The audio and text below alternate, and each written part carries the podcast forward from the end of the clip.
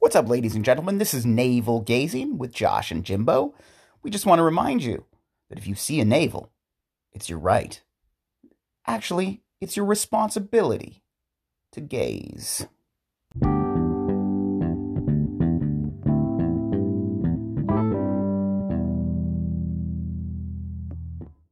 What's up, Jimbo?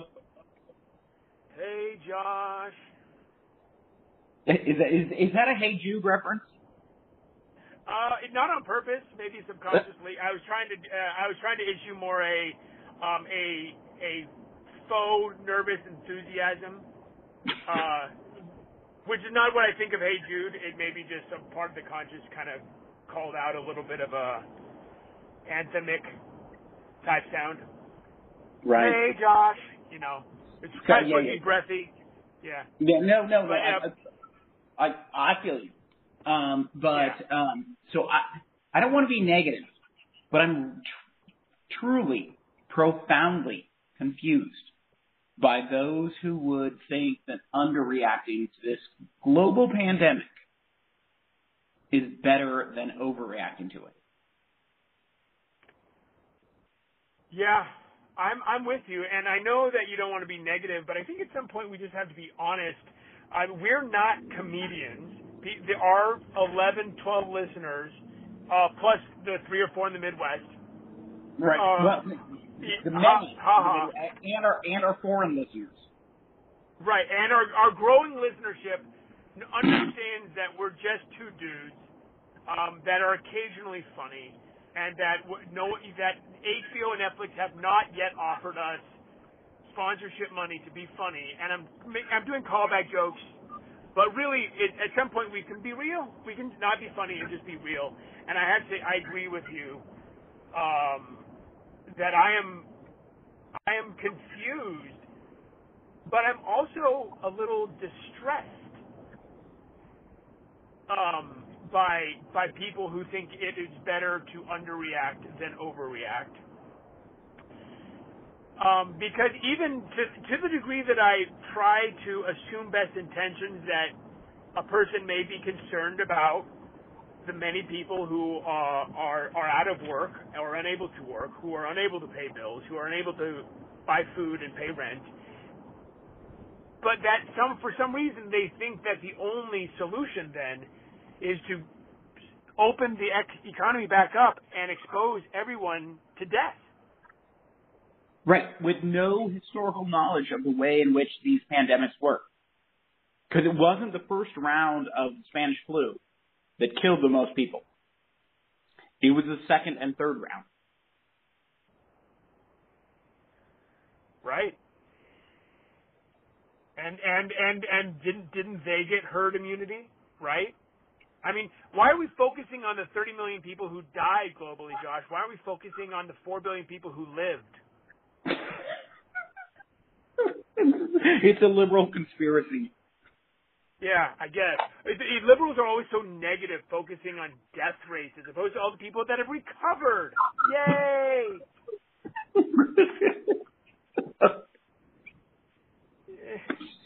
By the way, that is sarcasm if we have any new listeners that are not familiar with my brand of humor and talk. Right. Well, the international listeners need to hear that. Need to understand that. Right. I'm funny in every country. Every I just said I'm trying not to be funny, but it's my way of processing. So even when I'm negative, we may talk about heavy things. But I process by making jokes. But seriously, I am confused and dismayed and distressed that there continues to be this attitude, this continual defending of an us and them position. That, like, dude, at some point, the United States federal government response, you're allowed to be critical of, even if those elected in power align with you otherwise politically. If someone is doing the wrong thing, they're doing the wrong thing. And it's not like some of our various friends on Facebook are blood relatives of Trump, for crying out loud. If he's screwing up, say it. Admit it.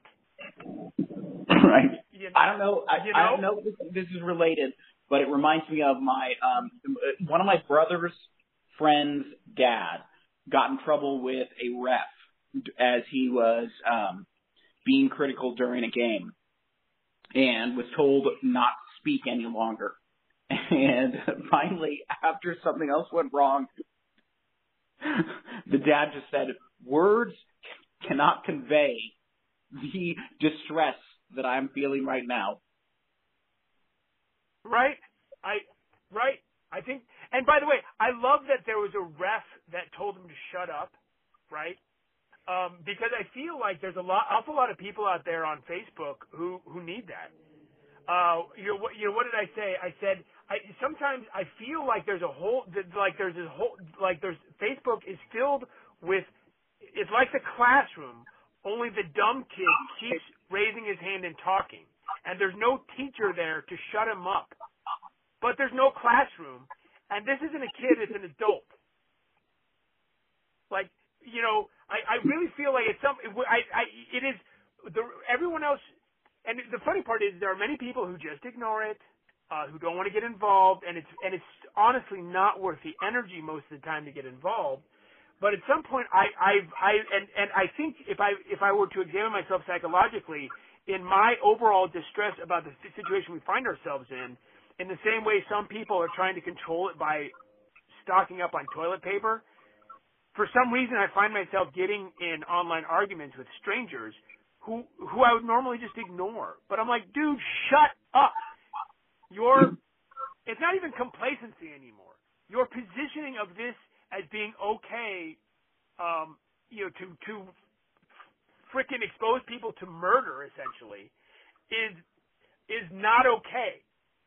It's not okay, right? And it needs to be called out as at the very least stupid. And so I'm getting these arguments, and I'm getting a little intense, and I'll bring it back down. That's all right. No. You touch on something with me because I fear that is the case with me as well.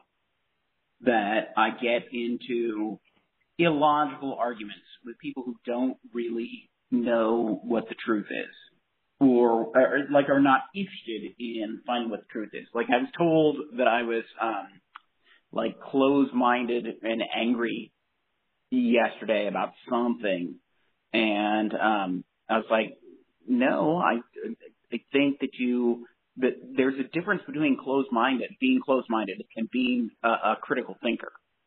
And if you doubt something that someone posts, that doesn't mean you're closed-minded. Also, I think back to calling some people dumb, and it's not like people don't deserve a certain amount of respect, and we have normally said that people are entitled to their opinions, and I suppose they are, but I'm sorry, if you fundamentally don't understand the difference between being closed-minded and being critical of something, right? Then you might be stupid, and maybe you shouldn't just be allowed to issue your opinion on these things because yours is not really worth much. And I know I know that's anti-First Amendment, and that's not my point of what I'm trying to say. But God, how can you think? You know, like when you're talking with an otherwise functional adult who can't seem to understand the difference between fact and opinion. Right. Well, what do you do? You're entitled to your own opinion. You're not entitled to your own facts. Correct. And we reach the point where people can't discern the things.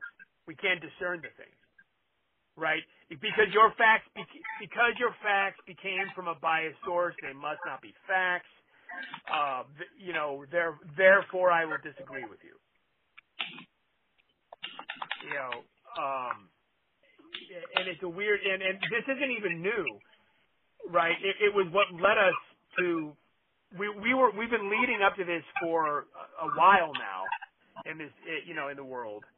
And it was predated the 2016 election. But what we have facing us now is so complicated because it is not just a benign argument about whether or not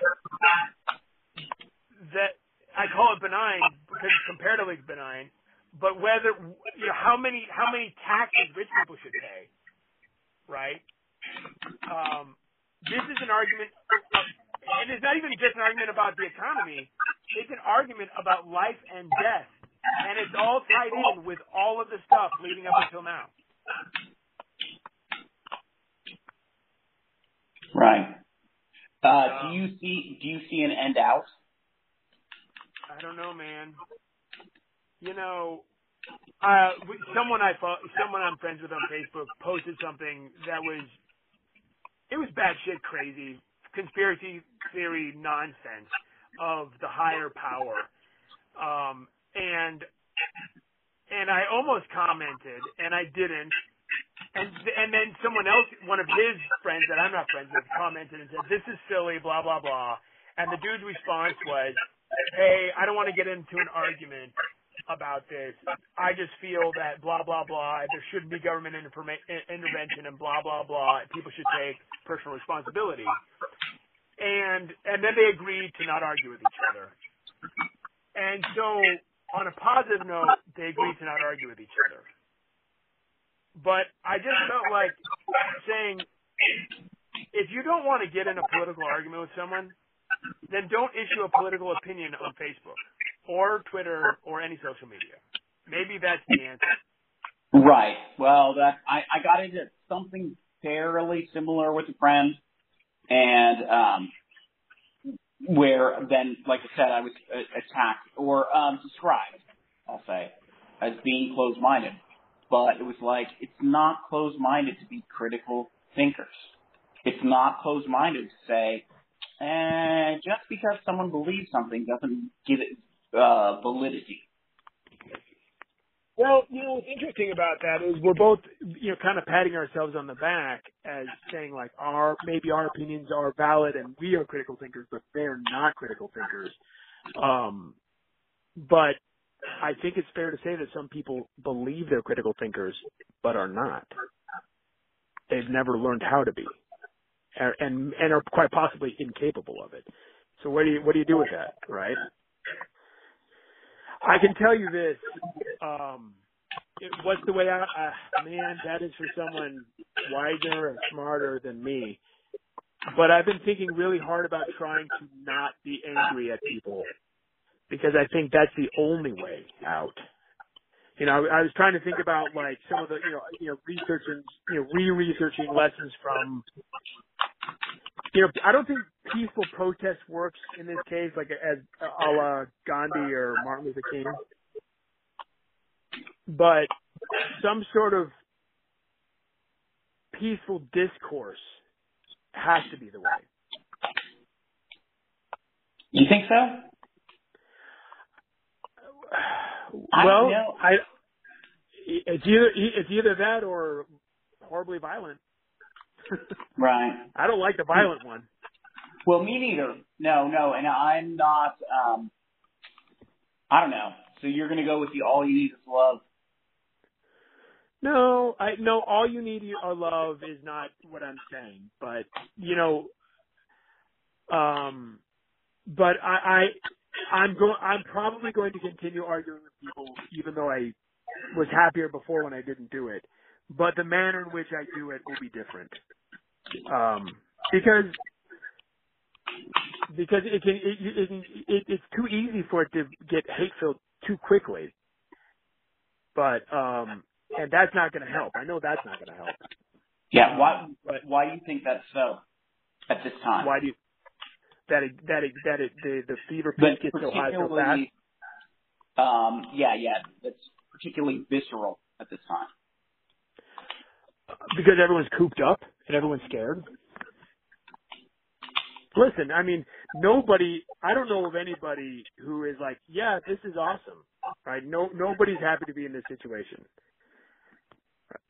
We're all going to come out of this a little tarnished, right? A little beat down, and so people's stressors are higher right now, and so when before, if you were again talking about whether or not to tax these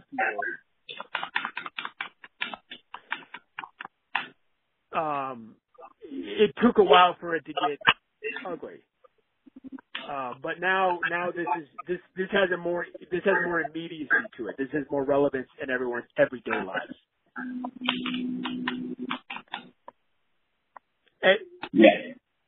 Okay, that makes sense. Now, I'm getting I'm getting an echo on my end. Are you getting one on yours? I'm not, but okay. I just want to make sure. I want to make sure for our, 12 to 15 listeners out there. Right. I don't want it to be unpleasant for them to hear our voice when we're talking about this stuff, right? Yeah. Well, because everyone cares about our feelings about national politics at this time. Right. Our feelings, our critical thoughts, right? That are based on fact and not opinion. Oh, this is nonsense. I know. I'm kind of kidding around. But yeah.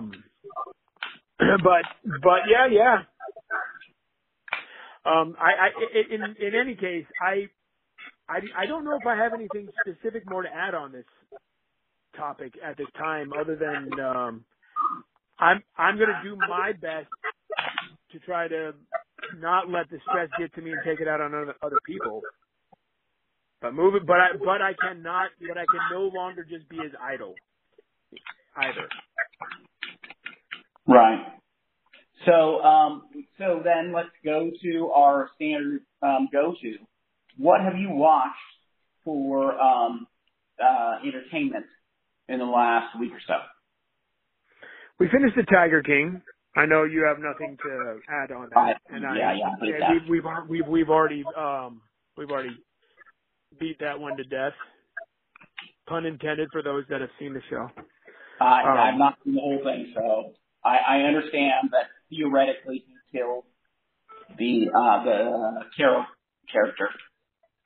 The tigers, yeah. He euthanized tigers because they were too expensive to feed. That is true. And while he was saying that he was taking care of them. Horrible. But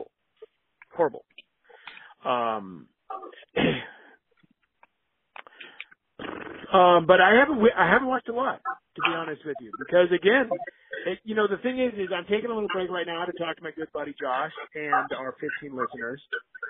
But between work and taking care of the kid, by the end of the night, a lot of times we barely have any time to watch anything, so we watch one of our shows, which has been The Tiger King, and then we watch Jeopardy reruns. Okay. Right, we get on Hulu and watch Jeopardy reruns. Gotcha. Right, the last one was the Teen Challenge. I rocked at the Teen Challenge. You destroyed those kids. Well, there was a couple of pop culture moments where I had no idea what they're talking about, but anything beyond that, those kids didn't know what was going. They wouldn't have known what had hit them if I'd been on the show with them.